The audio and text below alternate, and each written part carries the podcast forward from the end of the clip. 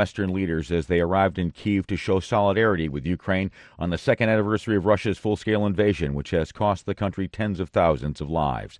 The group, led by European Commission President Ursula von der Leyen, included Prime Minister, uh, Italian Prime Minister Giorgia Meloni, Belgian Prime Minister Alexander De Croo, and Canadian Prime Minister Justin Trudeau.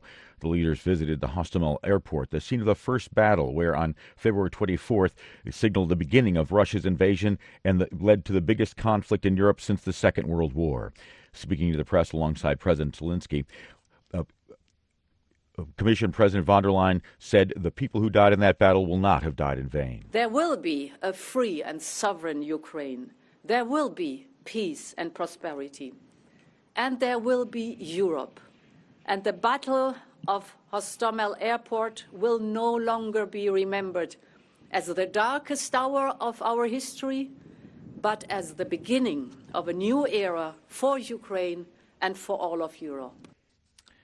Peace negotiators are in Paris working Saturday to secure a ceasefire in Gaza in hopes of averting an Israeli offensive in the southern city of Rafah. More than a million people are displaced. Are a million people displaced are sheltering.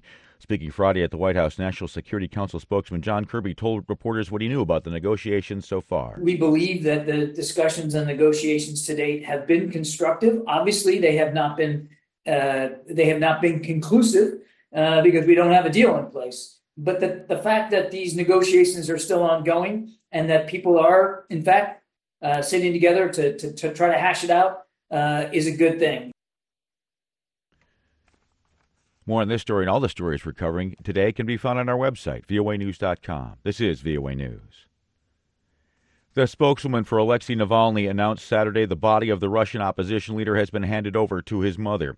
In a message posted to her social media accounts, Kira Yarmysh said all those or thanked all those who demanded who demanded the body be turned over. Yarmysh said she did not know if the authorities would allow a funeral to be held, quote, the way the family wants or the way Alexei deserves. On February 16th, Russian prison authorities announced Navalny, Russian President Vladimir Putin's most formidable domestic opponent, died suddenly of unexplained causes at an Arctic penal colony where he was serving terms totaling more than 30 years. Putin earlier Saturday or earlier Saturday, Navalny's window, uh, wi- widow accused uh, uh, President uh, Vladimir Putin of mocking Christianity by trying to force Navalny's mother to agree to a secret funeral after his death at the Arctic penal colony. Navalny's mother had uh, remained in Salekhard, the town where the prison was located, for more than a week, uh, requesting the return of her son's body. It is not yet clear when or how the funeral will be held. The private U.S. company that put an unmanned probe on the moon this week said it did not, the probe did not have a soft landing, and some of the probe's antennas are covered up.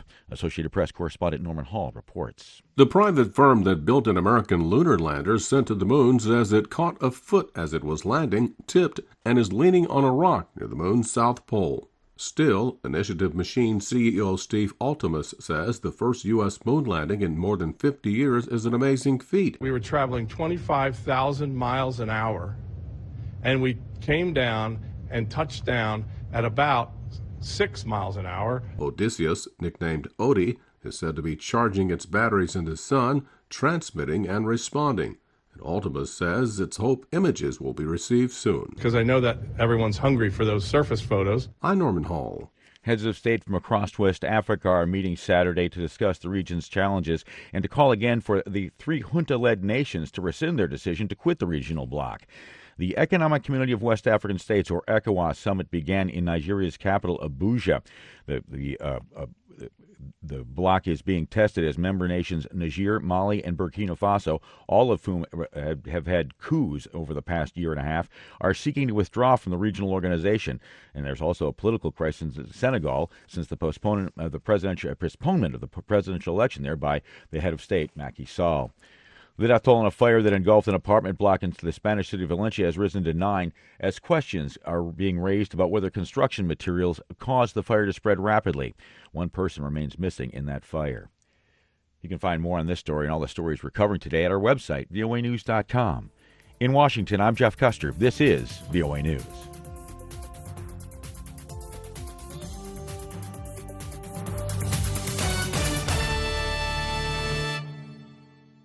VOA 1. VOA. It's the hits.